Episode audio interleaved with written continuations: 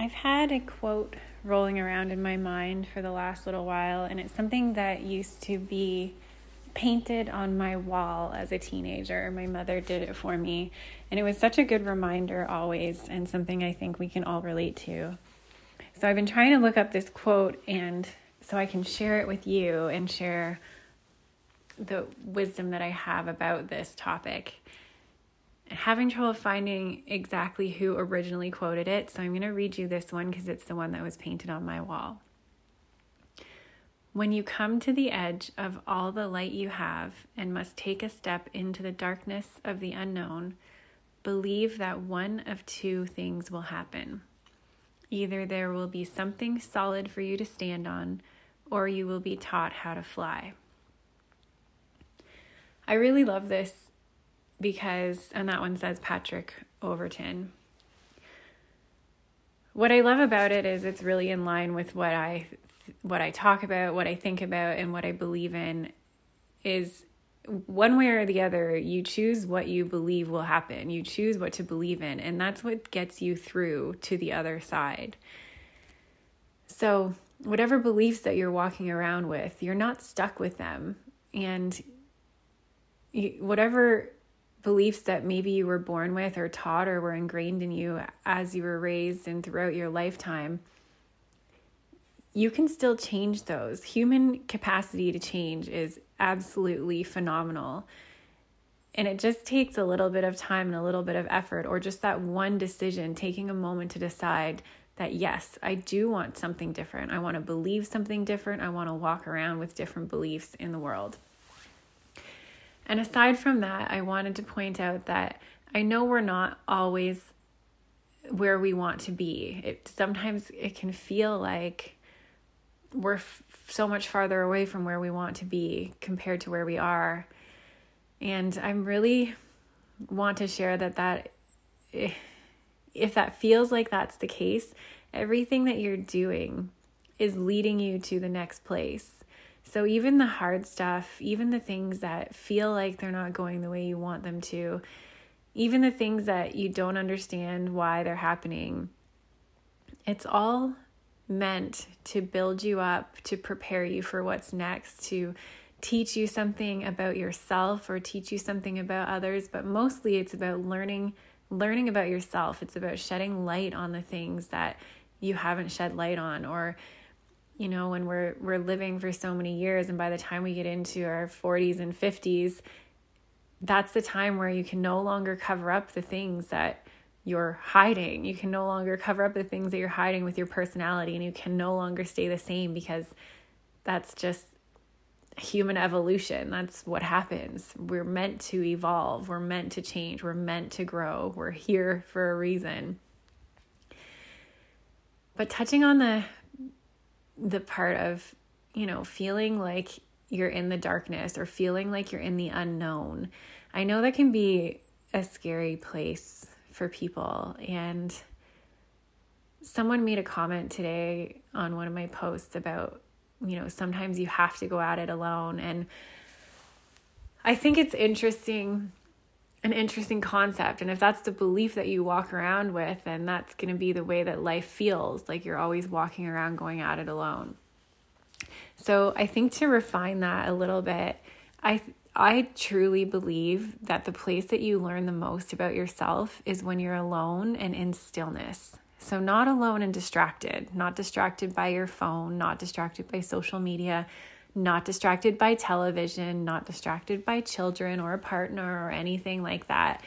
It's when you can sit with yourself in stillness, maybe in silence, but it doesn't have to be, but sit alone with yourself, not distracted, or walk without distractions. Something that brings you really within your center. It's it's cultivating those moments and those times when you do have time alone to really get to know yourself and get comfortable with with being alone. So it's not a case of needing to live alone or having to go at it alone or or thinking that it's going to feel that way forever. It's it's more about reflecting on like what is it that makes that uncomfortable for you? What is it that you're afraid of will happen? Generally what I find with people when I ask that question is that they're everyone's avoiding how they actually feel. Everyone's walking around trying to hide and shove down those things that they don't want to look at. But the moment that you can shed light on those pieces that are maybe deep within you that you've been trying to avoid your whole life, it doesn't take very long to just look at those things, bring them out, recognize them, and know that they don't have to stay with you. They don't have to stay that way, and you don't even have to hide them or bury them. Because once you are willing to do that, that's when you can make different choices. That's when you make new choices. That's when you can actually make real change because you're so familiar with knowing that old self or that deep self that was rooted in you. And then you start to learn those little tricks about yourself that you do to cover up that part of you or to hide that part of you or to avoid that part of you. Everyone has something that they do to like an avoidance, to avoid something or to cover up a part of them. And you might not realize it in the moment, but once you spend more time in stillness with yourself, you'll start to recognize little tricks that you play on yourself to cover something up or to hide something or to avoid an uncomfortable feeling and becoming so familiar with those pieces of yourself, those parts of yourself, because you're made up of so many things, so many incredible things. And sometimes those incredible things are just covered up a little bit by old programs, old beliefs, old thought patterns, old things that you were told growing up, just old things that you don't have to hold on to anymore. Those things don't have to belong to you, but you do have to be brave enough to recognize that cultivating time alone in stillness is so important to your growth and evolution. And it doesn't stop there. I feel like there's this beautiful balance that I teach in all of my programs about getting to know yourself, being comfortable with stillness, but at the same time, getting super familiar and focused on who you want to become and what you want to have in your life and the dreams and goals and desires that you have. It's like this beautiful mesh of combination of things that really makes you so familiar with who you are, comfortable to be with yourself so that you can hear your own inner guidance. And then from there, deciding what it is you want, deciding what you want your life to look like, deciding what you want to invite into your life, deciding what you want to release from your life. And once you do that, everything can change so quickly. And then you'll evolve again and you'll change your mind again. And then you can invite in something else new. And that's the beauty of it. That's what makes it so magical. So I guess this would be my invitation to you to start to get a little curious with how you feel with with yourself? How do you feel when you have time to yourself?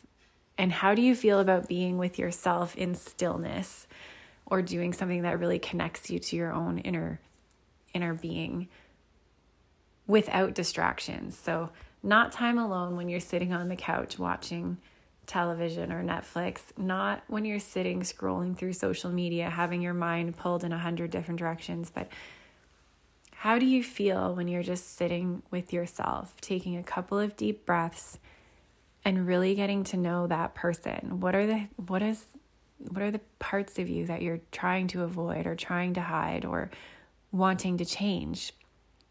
Because those pieces just need a little bit of light to come out. And then the next ask is what do you want to invite into your life? Like, what are you done with? What do you want no more of, nothing to do with? And what do you want to bring in front of you that you want to focus on? Who's the person that you want to be? Who what do you want to achieve? What do you want to invite into your life? What thoughts do you want to walk around with? What beliefs do you want to walk around with? It's all of that.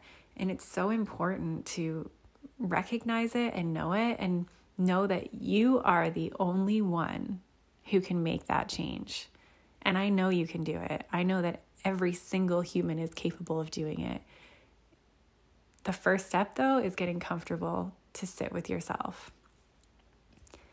I'm Laura Varga, lifedesigncoaching.ca.